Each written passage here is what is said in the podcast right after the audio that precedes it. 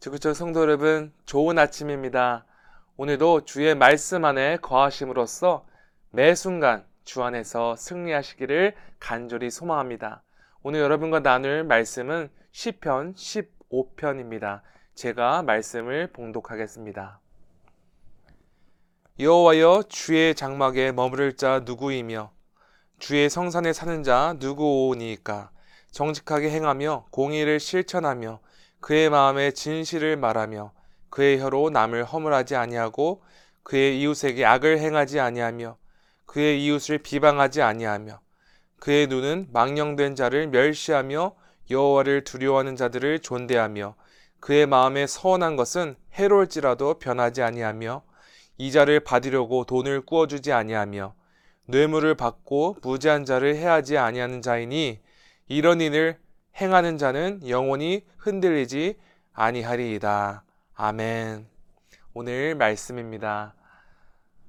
약 한 달 전에 집에서 가족들과 함께 어, 철로역정, 존 버니언의 철로역정을 애니메이션으로 함께 시청하였습니다. 너무나 유명한 책이죠. 근데 그 애니메이션이 어, 참잘 제작이 되어서 제 어린 3살짜리 아들도 어, 재밌게 봤던 것 같습니다. 그런데 오늘 말씀을 묵상하면서 문득 천류역정의 한 장면이 생각이 났습니다. 주인공 크리스천이라는 자가 당시 전도자의 말을 듣고 좁은 문을 향해 가고 있었습니다. 그런데 그의 등에는 항상 무거운 짐이 크게 달려 있었고 그 짐을 짊어지고 있었습니다. 아, 이 짐을 덜면 얼마나 좋을까 하고 생각하는 차에 세상 잘난이라는 자가 그 앞에 나타났고 그는 크리스천을 무거운 짐을 내려놓고 쉽고 안전한 길로 안나겠다고 하고는 도덕마을에 있는 율법 언덕으로 그를 안내했습니다. 크리스천은 그곳에 이르게 되었고 그곳엔 수많은 규칙들이 적혀 있는 돌판들이 있었습니다. 그리고 율법이라는 자가 그 율법산, 율법의 언덕 꼭대기에 앉아 있었는데 만약 그 짐을 덜고 싶다면 그 언덕을 넘어 나에게 오라 하였습니다. 그러나 크리스천이 그 언덕을 오를 때에 끊임없이 새로운 율법 돌판들이 생겨나고 결국 그는 율법의 언덕에서 굴러 떨어지게 됩니다. 그런데 율법 언덕을 힘겹게 오르는 크리스천의 모습은 바로 율법과 도덕을 완벽히 지키름으로써 하나님께 나아가려는 많은 그리스도인들의 모습을 보여주고 있습니다. 율법과 도덕을 온전히 다 지킴으로써 하나님께 인정받으려고 거룩한 하나님께 나아가려는 그리스도인의 헛된 수고를 잘 보여주고 있습니다. 오늘 저희가 함께 묵상할 10편, 15편은 한 가지 본질적인 질문에 이어 그에 대한 답을 기록하고 있습니다. 1절은 이 한 가지 질문을 기록하고 있으며 2절부터 5절은 그 질문에 대한 답을 기록하고 있습니다. 1절을 제가 한번 읽어보겠습니다. 여호와여 주의 장막에 머무를 자 누구 오며 주의 성산에 사는 자 누구 오니이까 1절은 마치 두 가지 질문을 던지듯 하나 사실상 한 가지 중요한 질문을 던지고 있습니다. 주의 장막과 주의 성산은 모두 하나님께서 임재하시는 곳을 의미하고 있으며 시편 저자는 결국엔 누가 하나님 앞에 당당히 나아가 예배할 수 있는 자인가 질문을 던지는 것이죠. 한마디로 하나님이 참으로 기뻐하는 참된 예배자로서 살기 위해서 어떻게 살아야 하는가 묻는 것이며 2절부터 5절에서는 하나님이 기뻐하시는 참된 예배자의 삶을 살기 위한 10가지 조건을 기록하고 있습니다. 오늘 이 10가지 조건을 하나씩 다 살펴보진 않겠습니다. 하지만 크게 두 가지를 말하고 있음을 우리는 알 수 있습니다. 첫 번째로는 하나님 앞에 흠 없는 삶을 사는 자란 누구인가? 두 번째로 이웃에 대하여 극률이 여기며 이웃을 극률이 대하는 자란 누구인가? 이 두 가지 주제를 다루고 있는데요. 하나님 앞에서 정직히 행하며 공의를 행하며 진실을 말하는 등 흠이 없는 자가 하나님께 나아갈 수 있다고 말하며 더불어 참된 예배자는 이웃을 비방하거나 이웃에게 악을 행하는 등의 행위를 금하고 이웃을 극률히 여기는 자임을 말하고 있습니다. 그런데 성도 여러분, 하나님 앞에서 흠이 없는 자, 그리고 이웃을 온전히 여기는 자가 이 세상에 존재할 수 있습니까? 만약에 이 열 가지 조건을 완벽하게 지키는 자만 하나님께 나아갈 수 있다면 아무도 하나님의 임재 가운데 나아갈 수 없을 것입니다.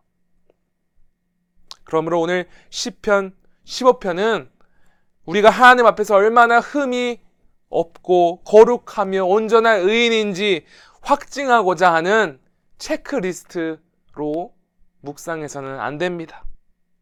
왜냐하면 이 세상에 누구도 하나님의 임재 앞에 완벽히 나아갈 자가 없기 때문이죠.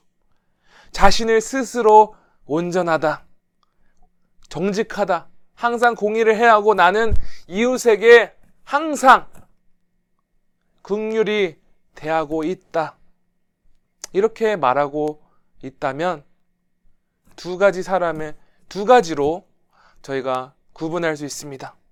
첫째, 하나님 앞에서 정직하지 못한 자이든지 아니면 두 번째로 위선주의자, 즉 자신의 허물을 제대로 알지 못하는 교만한 자로 볼 수 있습니다. 여러분, 오늘 말씀을 묵상하면서 오히려 우리는 우리에게 세 가지 질문, 즉, 세 가지를 기억하게 하는 말씀임을 깨달아야 합니다.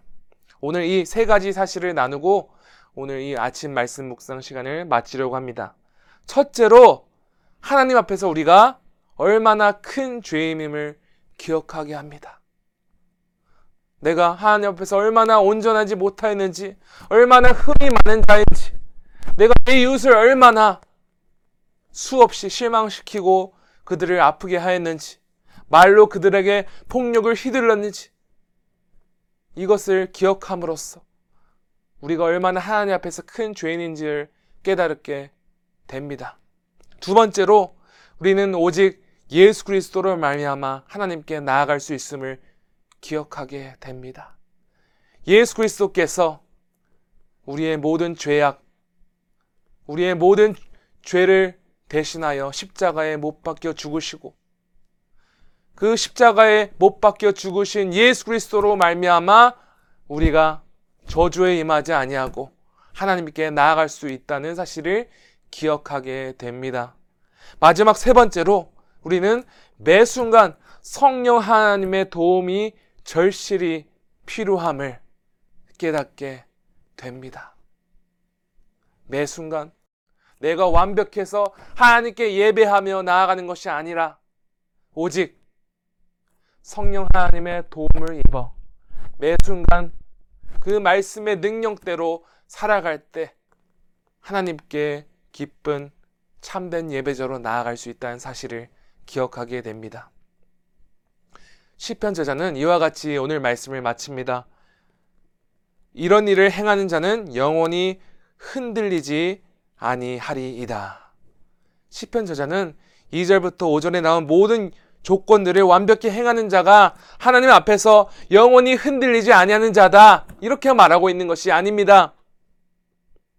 하나님의 임재 가운데 매일 머무르며 그분의 인도하심과 동행하심을 경험하는 자는 영원히 흔들리지 아니하리라 하는 말씀을 강조하는 것입니다. 저는 이 말씀을 묵상하면서 10편 62편을 생각해야 되겠고 더불어 나의 영혼이 잠잠이라는 찬양이 생각나게 되었습니다. 10편 62장 6절입니다. 오직 그만이 나의 반석이시요 나의 구원이시요 나의 요새신이 내가 흔들리지 아니하리로다. 사랑하는 성도 여러분, 오직 주께서 우리의 반석이시며 구원이시며 요새이심을 믿으십니까?